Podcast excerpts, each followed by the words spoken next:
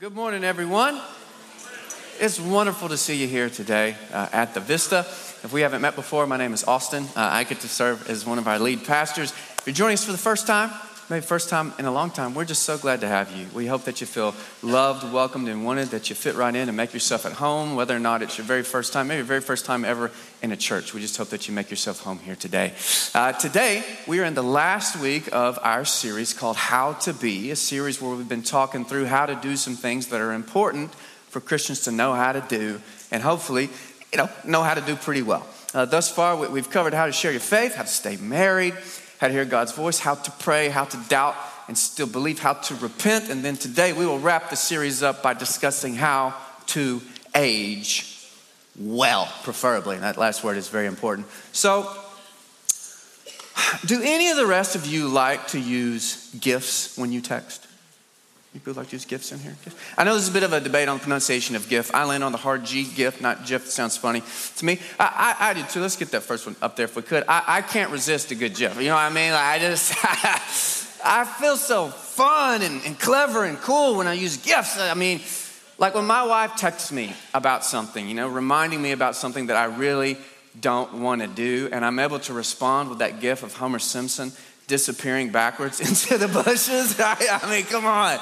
This is like the height of human communication. I don't care what anybody says. And so I want you to imagine my surprise about a year ago when I discovered, to my complete horror, that gifs were no longer cool. Did any of you know about this? It's very sad. Yeah, I, I, had to read a whole article about it just in order to believe it. The title of the article was, I believe, uh, Sorry Boomer. Uh, yeah, Gifs are for Boomers now. Sorry. It was written by some twerpy Gen Z journalist. And I was, I was so crestfallen and humiliated and sad. You know, here I have been firing off gifs like an old man, like a boomer, thinking I was so cool. It's painful to realize that you're aging. Because when you wake up in the morning and you hurt and you don't know what happened, what happened is you got older, right? That's, that's what happened. Amen.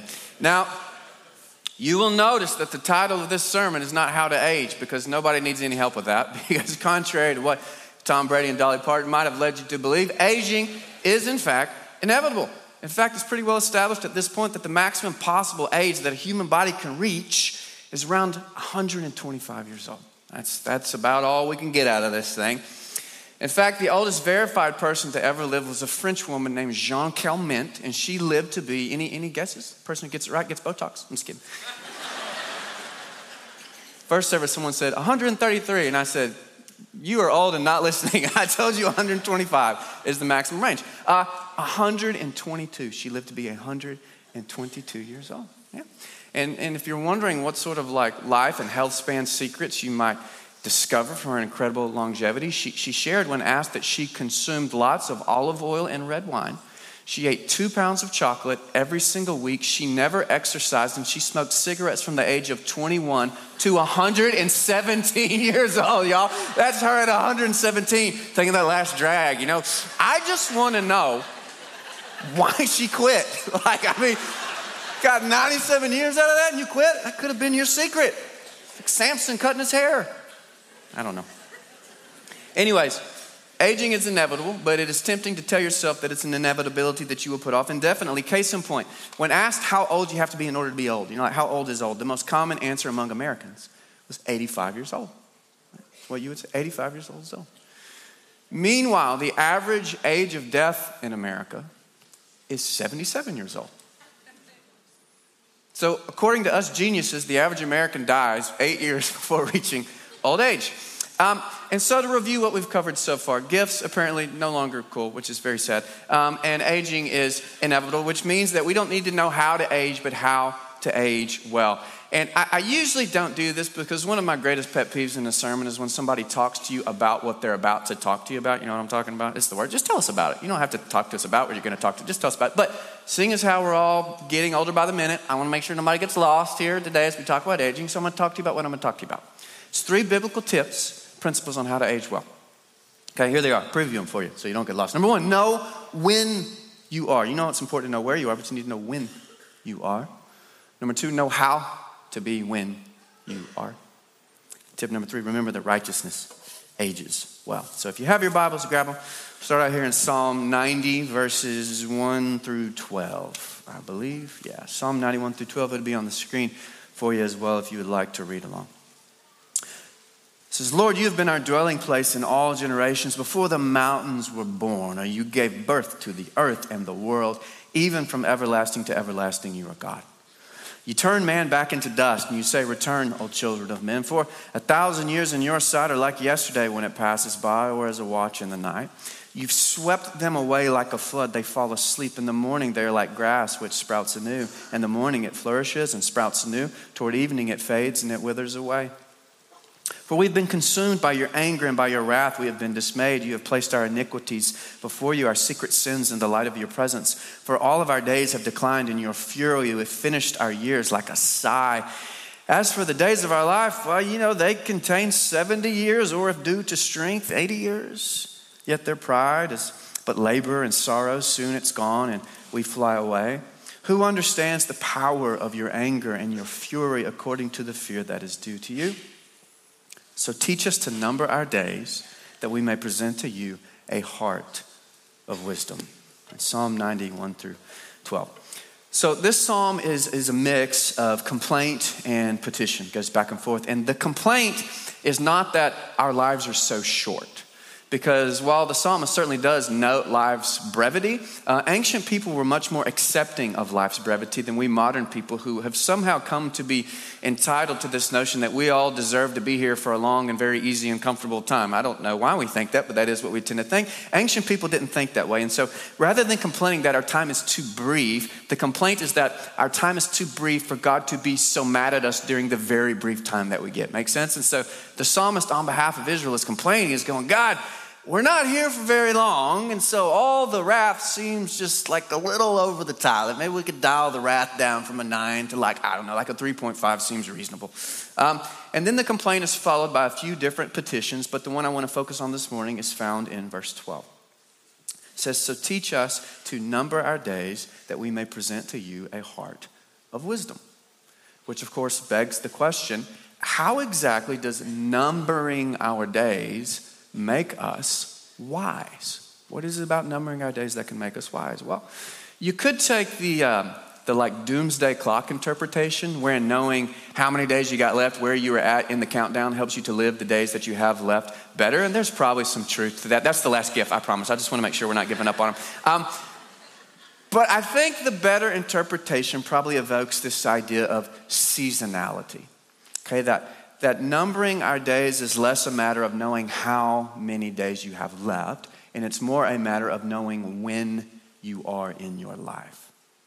A matter of knowing what season of life that you're in. Because just like nature itself, our lives have seasons.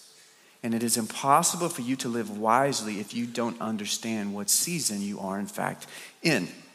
Any of you ever heard of uh, something called dyschronometria? Any big nerds in here? Want to out yourselves? So it's a, it's a real medical condition that results in an inability to keep time. People who have it literally are just missing that internal clock that all the rest of us have. And so to them, an hour feels like a minute, a minute feels like an hour. You can imagine how disorienting that would be. I have informally diagnosed my wife with this. Um, I'm going to get in so much trouble for this, but it needs to be said, okay? But it's selective. She only has it when it comes to our boys' sporting events. Anything else, she's never not been on time for work her entire life. But when it comes to one of our boys' games, y'all just forget about it. We had to start taking different cars to games just so we could stay married. Like, do you know how many baseball games I have been to at Heritage Park in Belton? How many basketball games we have been to at Ralph Wilson Youth Club in Temple? It's hundreds, hundreds of games, maybe thousands. And so I couldn't not know that it takes 17 minutes to get out my front door onto the Heritage Park baseball fields. If I tried, I could not not know that. And I could not not know that it takes 21 minutes to get out our front door inside the Ralph Wilson Youth Club gym if I tried. But for my wife, it is a guess every single time, right? It's like, so they have 45 seconds to get there. No, it takes 21 minutes, just like it has all other 645 times we have gone there. Some of you husbands laughing, you about to get in trouble. Paul Stringfellow, you're gonna be in trouble. You're laughing too hard. Now, to be fair, I also have selective dyschronometria, but only when it comes to, uh, well, anyways. Anyways, you need to know when you are in life because faithfulness looks different in different seasons. And so think about it and ask others, preferably those who are a little bit older than you, to help you think about to figure out which season that you're in. And as a general rule of thumb, whatever season that you think you're in, you're probably in the next one. Okay, that's just a good, helpful way to think about it. This is an inside joke about Jordan wearing pink swimsuit to lead worship during night of worship. Um, Got to know when you are, man. Um, so that's aging tip number one. You got to know when you are, which brings to tip number two. You got to know how to be when you are. Know when to hang up the pink swimsuit. Okay, uh, Ecclesiastes 3, we're going to read verses 1 through 11 now. This is a classic text. You're going to know it as soon as I read it. It'll be here on the screen for you. It says, There's a time uh, appointed for everything, and there's a time for every event under heaven. A time to give birth, a time to die, a time to plant, and a time to uproot what's planted, a time to kill, and a time to heal, a time to tear down, a time to build up, a time to weep, a time to laugh, a time to mourn a time to dance, a time to throw stones, a time to gather stones, a time to embrace, a time to shun embracing, a time to search, and a time to give up as lost, a time to keep, a time to throw away, a time to tear apart, a time to sew together, a time to be silent, a time to speak, a time to love, a time to hate, a time for war, a time for peace. Well, what profit is there to the worker from that in which he toils? I have seen the task which God has given the sons of men with which to occupy themselves. He has made everything appropriate in its time. He has also set eternity in their heart, yet so that no man will not find out, so that man will not find out the work which God has done from the beginning even to the end. Okay, Ecclesiastes 3 1 through 11. Now, you remember these verses, right? It's iconic and very beloved text. Even though, uh, if you noticed, it's not a very happy text, is it? it's like really depressing in a lot of ways. Um, there are different frames we could put on it, but it seems most accurate to say that the writer, traditionally understood to be Solomon, is just talking about all of the things that happen over the course of a human life and then challenging us to accept it, to accept all of it. And that is easier said than done because there are so many things in life that we want to resist instead of accept. And that's understandable. So many of the things that happen to us in life are not good. And so it makes sense that we would want to resist them. But here's the point, okay? And here's Solomon's uh, summary here. You can resist these things all you want, you can resist them with all the ferocity that you can muster. But they're still happening because reality does not consult with you before imposing itself upon you. Now, does it? Any of you get the, the courtesy of reality knocking and consulting with you before it imposes something on you? No. So, look, you may not like that there's a time to die, a time to uproot, a time to give up, a time to hate. That's what Solomon says. But reality doesn't care what you do or don't like. And so, there is a sense in which wise people make a habit of accepting things, even things they don't like because it is stupid to work against the grain of reality. There's a lot more that we could say here. We did a series on Ecclesiastes about a year ago. Um, but this morning, let's focus in on the inevitability of life's seasonality and how wise people make a habit of living with the grain of their season and not against it. Not because everything in life is beautiful, it's not but because God has ordered our lives in such a way that even ugly things are in service to the overall beauty and appropriateness of our lives. That's the point of Solomon's summary verse here in uh, verse 11. He says, God has made everything appropriate in its time. Now, I am an aspiring grown up.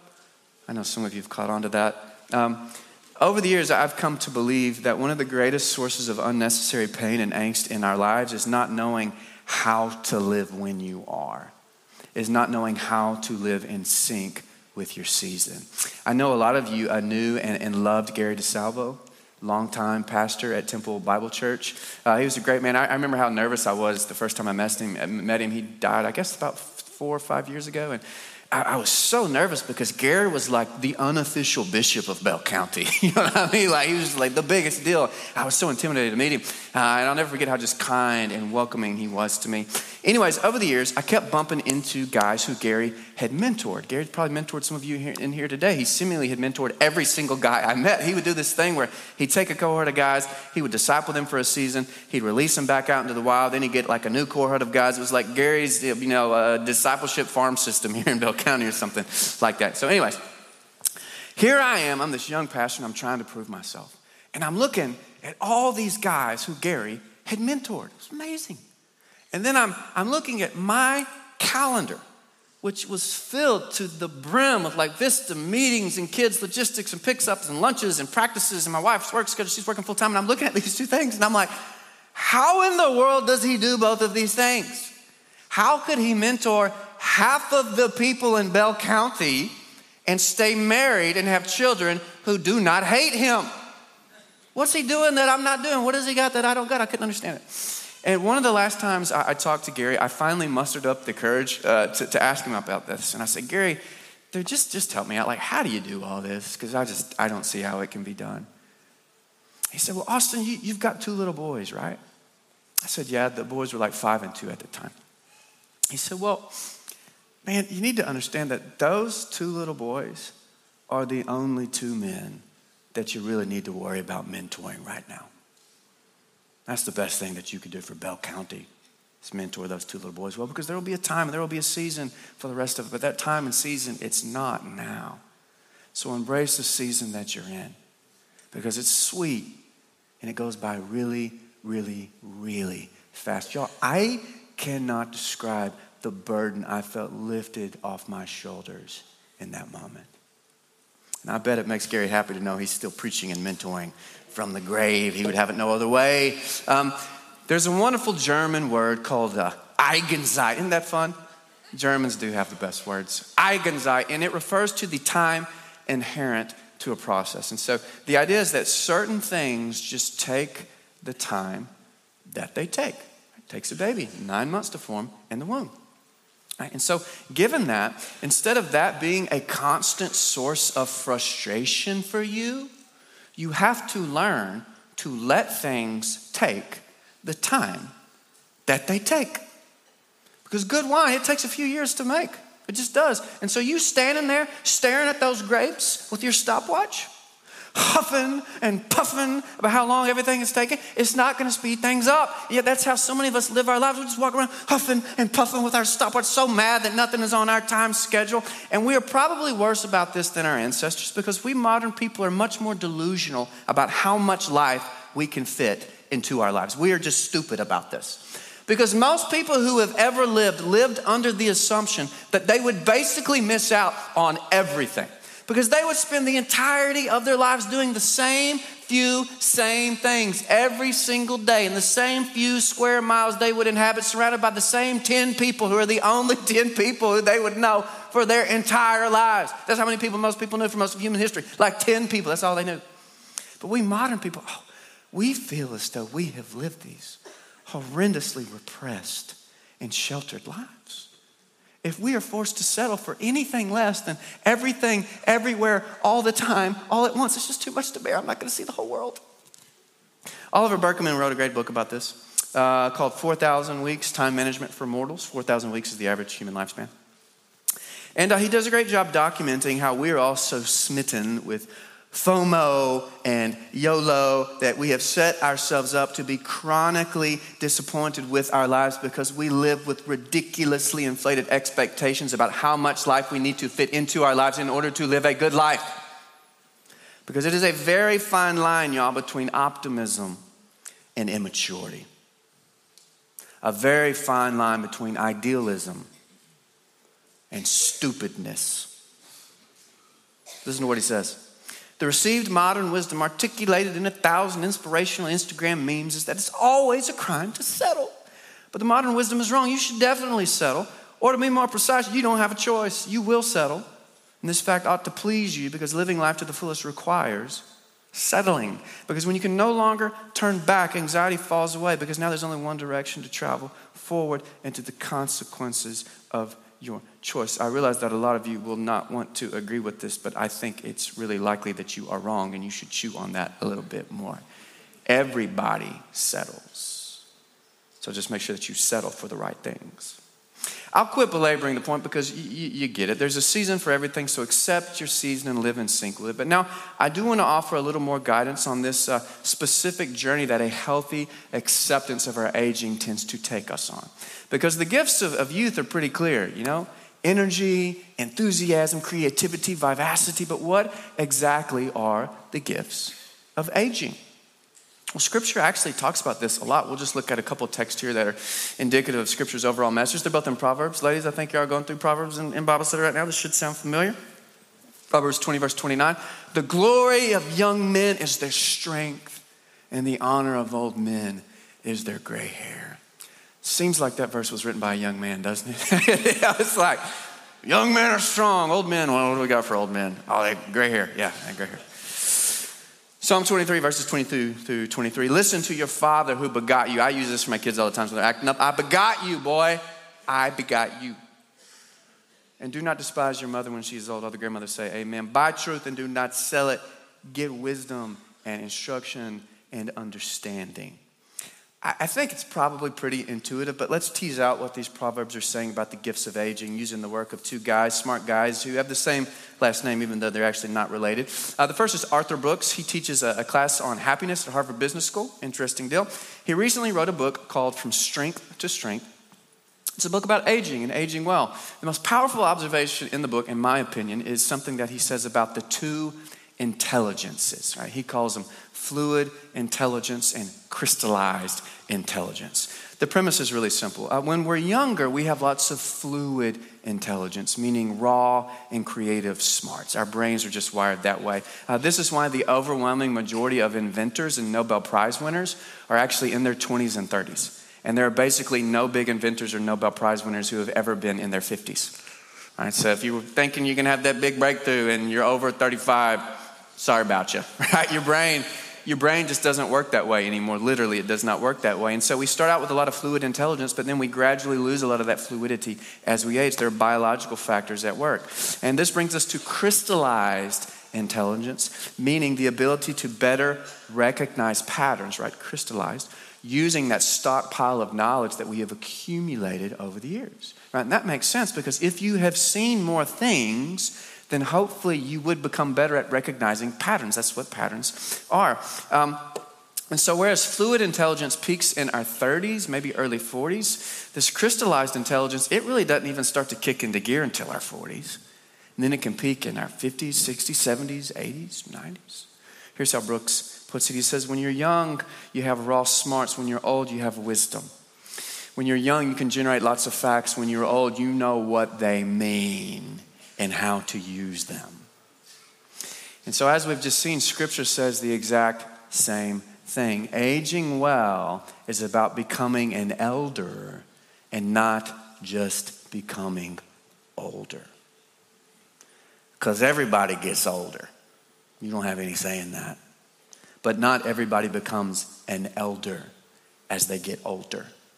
This is why the term elder is used as a shorthand in Scripture, not just referred to an old person, but a person of wisdom, compassion, understanding.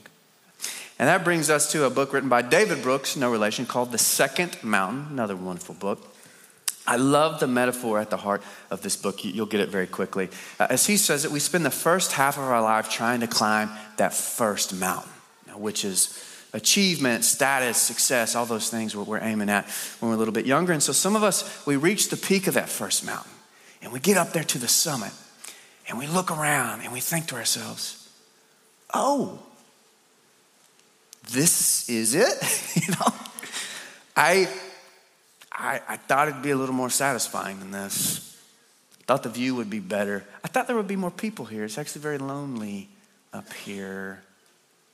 And then some of us, uh, we, we fall off the first mountain for whatever reason. We never quite achieve what we thought we wanted to achieve. But whether we conquered or fell off our first mountain, we have this realization that actually this first mountain, it isn't our ultimate destination. We realize that beyond it, there's this second mountain out there which we're really made for. Here's how he puts it He says, The first mountain is about building up the ego and defining the self. The second mountain is about shedding the ego and losing the self. The first mountain is about acquisition. The second mountain is about contribution. The first mountain is moving up. The second mountain is planting yourself amid those who need and walking arm in arm with them. You conquer your first mountain, you are conquered by your second mountain. And so if you're like me, Man, and you spend a lot of your time and energy just hustling, hustling up that first mountain. Ah, remember, there's a bigger and better mountain out there beyond that one. It's the mountain you were made for. It's better for you, it's better for others. It's your ultimate destination. Which brings us to our last tip remember that righteousness ages well. This last psalm says it about as well as it can be said, so I'm just going to leave the last word here to Scripture. Psalm 92, verses 12 through 15. The righteous will flourish like a palm tree, they will grow like a cedar of Lebanon, like a central Texas live oak. Planted in the house of the Lord, they will flourish in the courts of our God. They will still bear fruit in old age. They will stay so fresh and so green, green. Proclaiming, The Lord is upright, He's my rock. There is no wickedness in Him. Amen. Amen. Let's pray.